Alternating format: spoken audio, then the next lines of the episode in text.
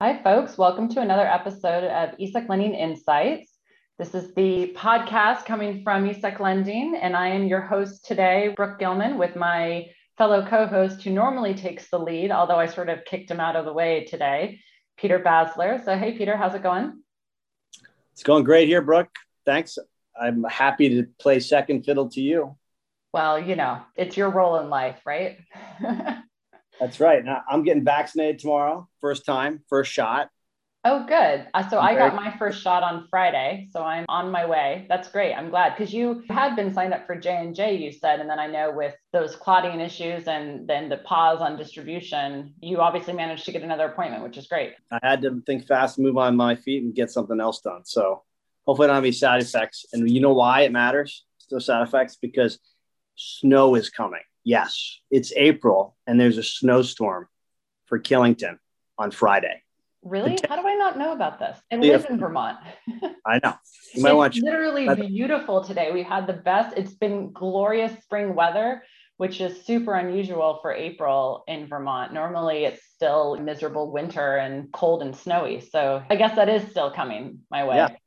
I'm going to chase that down tomorrow night after my shot. Okay. Well, there's limited weekends left, I would think, of through skiing. So, yeah, if there's snow on Friday, you should get out there.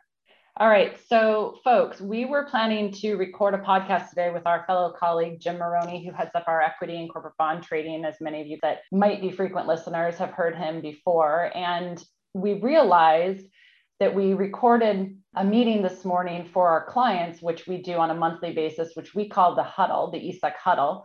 But we recorded that this morning and it was spot on with what we were planning to talk to Jim about today on the podcast. So, what we've decided to do is actually just take that recording and translate it to this environment and do a podcast. But in addition to Jim, we also had Mike Brooks, who heads up our fixed income trading in the US, on with us as well. So it's a little bit of giving them an insight into what we're seeing right now in the equity space as well as the fixed income. And Peter, what were your thoughts on what Jim and Mike had to say today? Yeah, well, I think, you know, fixed income, especially treasuries, is a bright spot right now when we've got muted demand in the US equity space. So I think that comes across pretty clearly. Obviously, we talked about some things in Asia, which are interesting with some short sale bans coming off. But Jim, again, was optimistic, even though things are muted right now. And I think to me, the treasury story is a big one. So I never thought we'd fill up the 30 minutes with those two guys, but we certainly did. And, and hopefully it's good info for those who listen to the huddle, which is an insight into our daily calls we have at the company nowadays. And hopefully it's going to be insightful for all of you in the podcast. Definitely. And the one last thing that I'll just note before we turn it over to that is one area that Jim did spend a, a, moment on, and we'll give it some more airtime next week, is on the IPO market. So with the US securities lending market being so muted, as you noted, and being very few specials, and hedge funds likely wanting to avoid crowded shorts, and therefore a lot of GC activity right now. It's a lot of large cap. Where there are bright spots are tending to be more in the deal name side of things, of course, where it's which is not a cash only opportunity, and where there's maybe also IPO activity. And so next week, Jim suggested that maybe we pick his brain as well as Mark McNeil's brain. It's on our US equity lending desk as well and ask them to give us an update on what they're seeing out there in the IPO space. So that's a preview for what's to come. But with that, we'll turn it over to our monthly update and speak with you all soon. Thanks for listening. And this was another episode of ESEC Lending Insights. Thank you. Great. Thanks, Brooke. Happy to have everyone here again. And like the US equity market, we're concentrated today in our speakers. We've got a couple people in London and some risk folks who are on vacation. So we're going to be concentrated on Jim with corporate bonds and equities and Mike on treasuries. So it's good to see Mike back here because treasuries are definitely punching above their weight these days, offsetting some sluggishness in the equity space. So I'll pass to Jim. I know it's tepid today, demand wise, at least in the US. Tell us what's going on. Yeah, I guess the reason we're going to make it more interactive is because I said I don't have a whole lot of interesting things to cover it's embarrassing to say, but I've been in the business for 30 years. I graduated college in 91 and 2021 is not one of my favorite years. In fact, probably not even a top 10. I think if you're an investment manager and we're hitting highs in many markets, it's a good year. Goldman Sachs, JP Morgan Trading reported this morning that they had blowout numbers. So I guess the Reddit phase has created opportunity and been a good year for them. Earnings are strong. So most corporations are having a good year, but the looming threat of short squeezes has made it a lackluster year thus far for securities lending. January and February, we did okay. We had a number of shorts. Then March hit. The Reddit phase initially was good. And then it just squeezed out any risk on the short side in crowded trades, as we probably talked about. And so for the last month, there's demand there, but nobody's willing to go out on a limb and go into something that has short interest of 15, 20%. So it's GC demand. And so we're spending our time looking at new structures, be it term or non cash or something unique that we haven't done in the past, or maintaining GC balances across the board, lending ETFs some of them are picking up. It seems to be a vehicle that hedge funds are more comfortable using in this environment, where at any moment you could see a complete squeeze by what appears to be retail slash retail and hedge fund backed shorts. There's been a couple of trigger events. We had that Reddit phase in March. We had Archegos this month. So in our prep meeting, Peter was asking thoughts around Archegos and what that means for our market. I don't know. I mean, I think it's plausible to think leverage will come down. I'm not hearing that from anybody. We've spoken to all the involved parties as well as the rest of the street. It feels like business as usual. Of course, you know, Nomura and Credit Suisse might tell us it's business as usual, but the only change in behavior we've seen is less demand to borrow from both of them. So it doesn't feel to me like a stress scenario. We, we've seen it a few times, but I think Nomura reported this morning that they're going to tighten financing offered to hedge funds. That's not good for us. That's the GC trade. That's the non-cash trade where they give us their longs and borrow their shorts. So it's a combined financing transaction from a hedge fund and a PB standpoint. So that's not great. We still see IPOs, SPACs, M&A coming at a pretty brisk pace, which is good on the M&A side. A whole lot of cash deals or non-elect deals where we can't really monetize for our clients on the securities lending side. SPACs still seem to be a decent short in the market in that they bang around above the way the SPACs work. You can, can redeem if they don't end up consummating a purchase at 10 bucks, but many times on optimism, they'll trade above that 10 bucks. So you see guys shorting it and going long. So there is activity there, but not something that our client base typically holds. So we're not very active in terms of lending the SPACs. It's more passive. Got news overnight from our Asia traders that the region is talking about the Korean short sell ban lifting. So keep in mind, regulators in Korea in particular change their mind and pivot quickly. But what we're hearing from the street is that the short sell ban is going to be lifted on May 3rd, but it is going to be lifted only for the Kospi 200, which is the large cap, and the Kosdaq 150 which is kind of an all cap, but essentially the more liquid small and mid caps, names that we typically make money on HLB, Helixmith, KMW, SillaJen, those sorts of kind of key shorts that we've generated three, four, 500 bips lending fee, say in, in 2019 and early 2020. Those are going to be allowed to be shorted starting May 3rd. So we've seen locates on it. We have not seen any new borrows, but we think the buzz is starting to happen. So it's a good thing. It's great for that region. I think it's the last material short sell ban in place. Folks in the region, borrowers and counter that we're talking to are saying they expect that if this goes well, they will lift the remaining 2,000 small cap name ban. So hopeful, I guess, that that changes in the region. Japan, kind of more like the US, it is GC market, although it's been a good GC market for low div. We're seeing an okay year. Small caps, not what we want them to be, but still at or slightly above where the US is. So, okay with that. European div season, probably in the seventh, eighth inning here at this point. It continues the same trend we've seen for decades, but slightly above where we thought we would be this year. We're still only talking a couple all ins, and it's only the larger shorts with the big yields where we're seeing interest low yields, nobody bothers to flip out of expensive stock and into low div stock around records. But there's still some short interest, whether it's airlines or others across the region.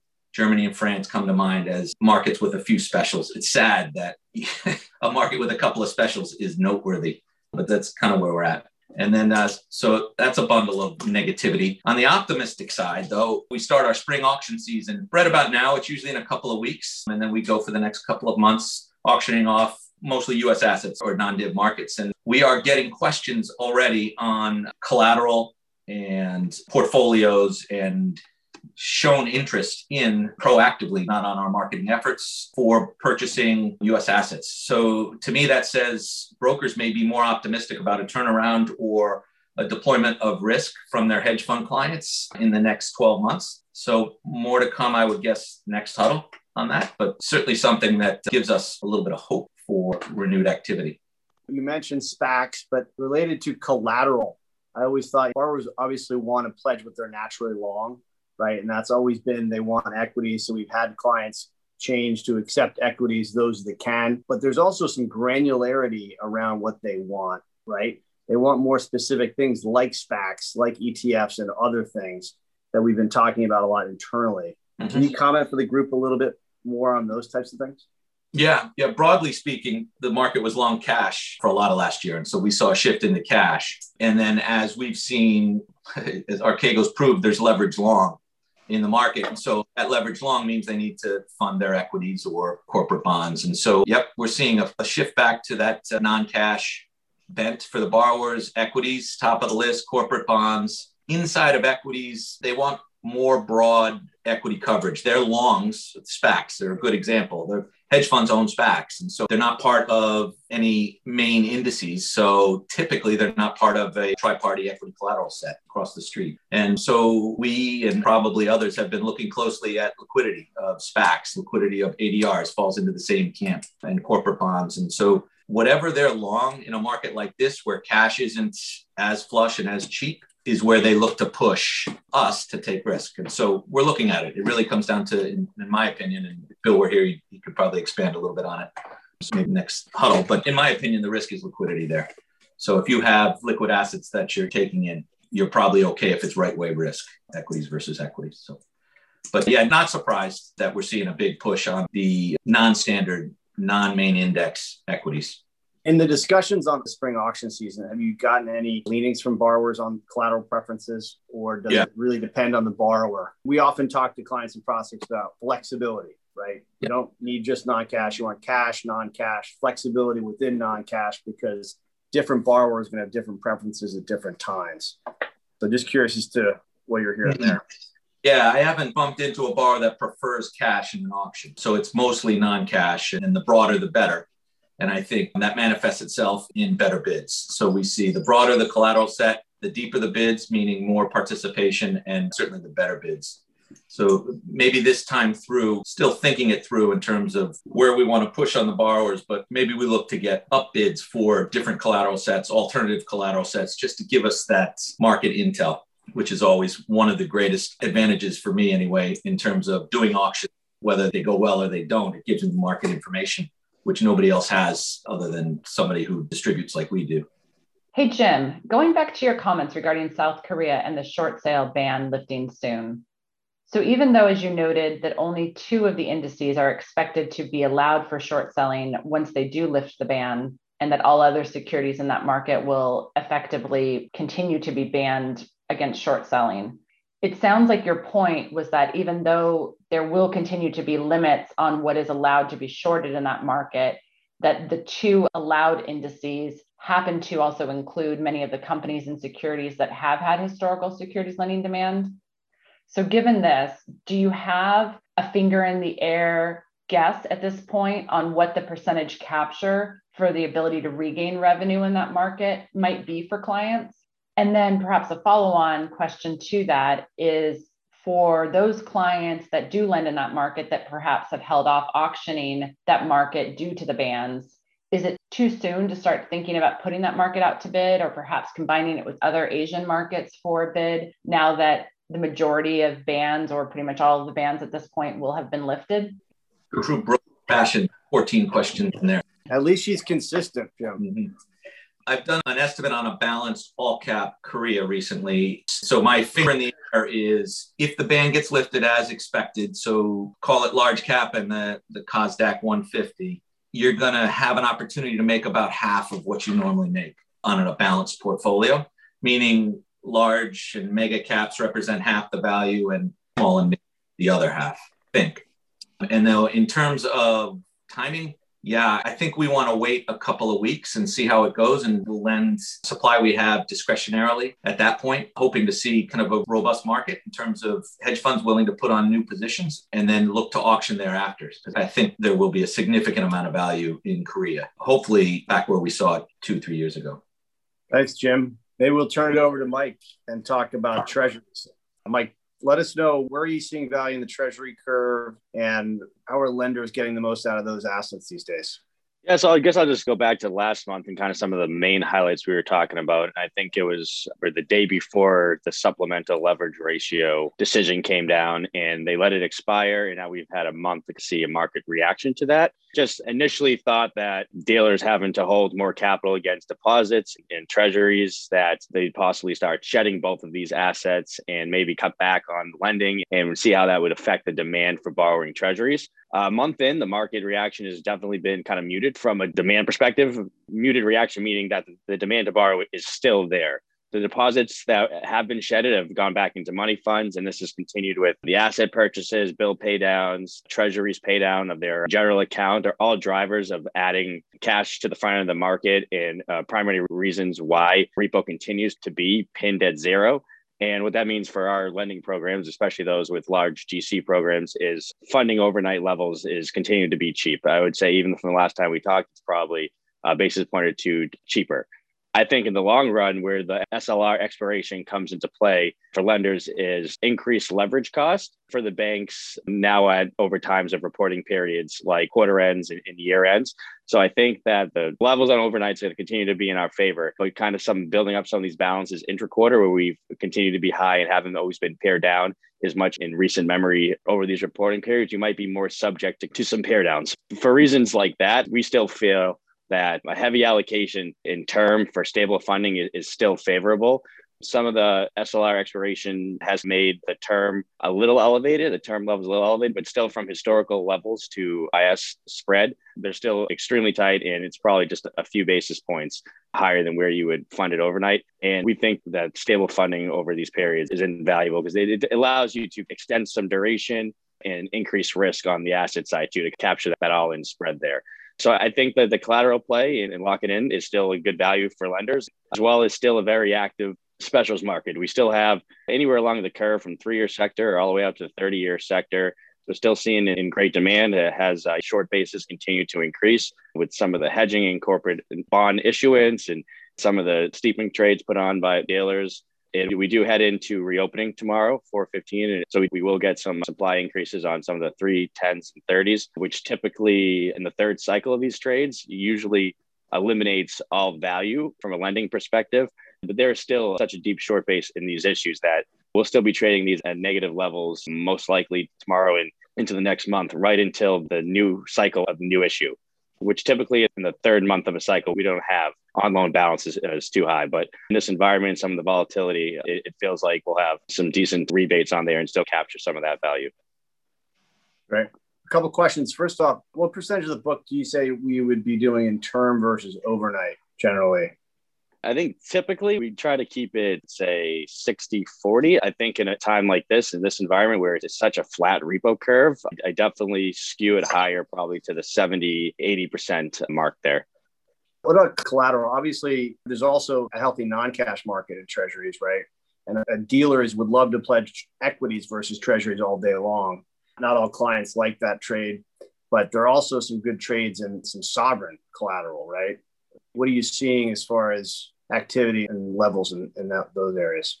Yeah, just like the equity lending market, the cash collateral is not always the preference to pledge. And a lot of different dealers, depending on where the bank is domiciled in, they, they sit on certain sovereigns and always looking to get treasury collateral in. So we're doing a lot of trades, the JGB trade and some of the CAD govies and CAD provincials and EGB trades are still high in demand, both in open structures and term structures. Dealers do prefer term structures from, uh, and they always cite things, especially now with some of the SLR expirations, is some of their leverage costs in quarter two is just naturally going to be higher. So they're trying to limit their open exposure. It's just cheaper for them to kind of lock up things, typically 35 days in out. The levels can vary. Typically, volatility around the curve over quarter ends and year ends, and some of the currency pairs and the, basis widening typically drives those trades. the last six to 12 months has been fairly muted in that space, strictly from just a lot of these Fed programs and just the availability of US dollars, the swap lines put in place by the Fed to about, I think, 12 different central banks, just making US dollars more available to banks outside of the US and taking some of the premium out of these trades. But even if the levels might not be as rich as they once were, the volumes are still there.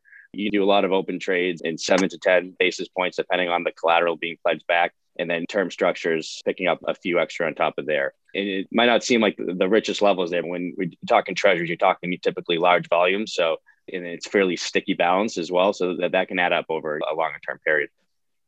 Great. Thanks, Mike.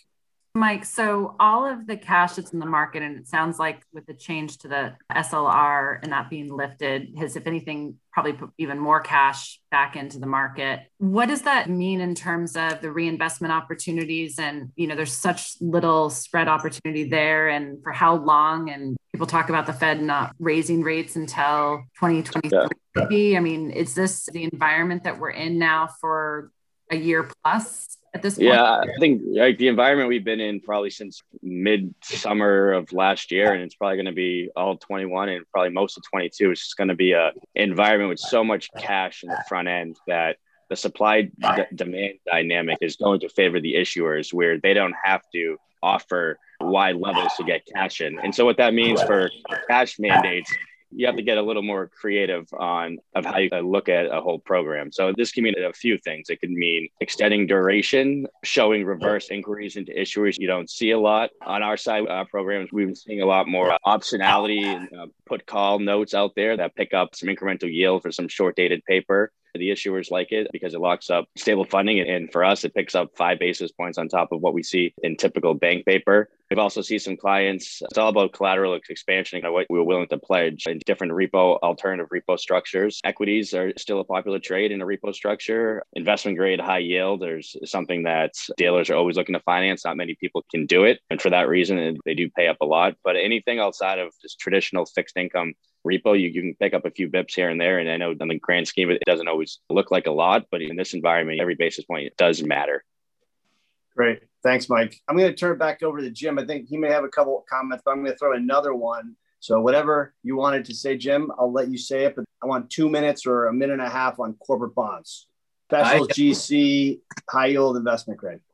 Okay. So two things that probably are worth mentioning since it's topical. Coinbase coming today hasn't started trading. Looks like it's going to open around $350 a share. Large, complex story there. But from our perspective, we've started to see and get inquiries from the street on locates of Coinbase, asking if our clients are buying it and if we'd lend it and where. So keep you posted on that. It's not your typical IPO, it's a direct listing. So unlikely that they have IPOs are barbelled and that they have the demand on the backside because of the expiration and the demand out of the gate because of settlement issues. I doubt we'll have settlement issues, but to the extent that people think it's overpriced, could be an interesting opportunity. And then this Friday's options expiration, worth noting because the VIX has come down quite a bit, almost halved from where we were last options expiration. So I think there's a resetting of risk here this Friday. And so I think volume will pick up. I don't know what it means. We never do going into options expiration, other than we know that Friday is a heavy cash day and that Tuesday will be a heavy settlement day. So hoping to see new risk come on there.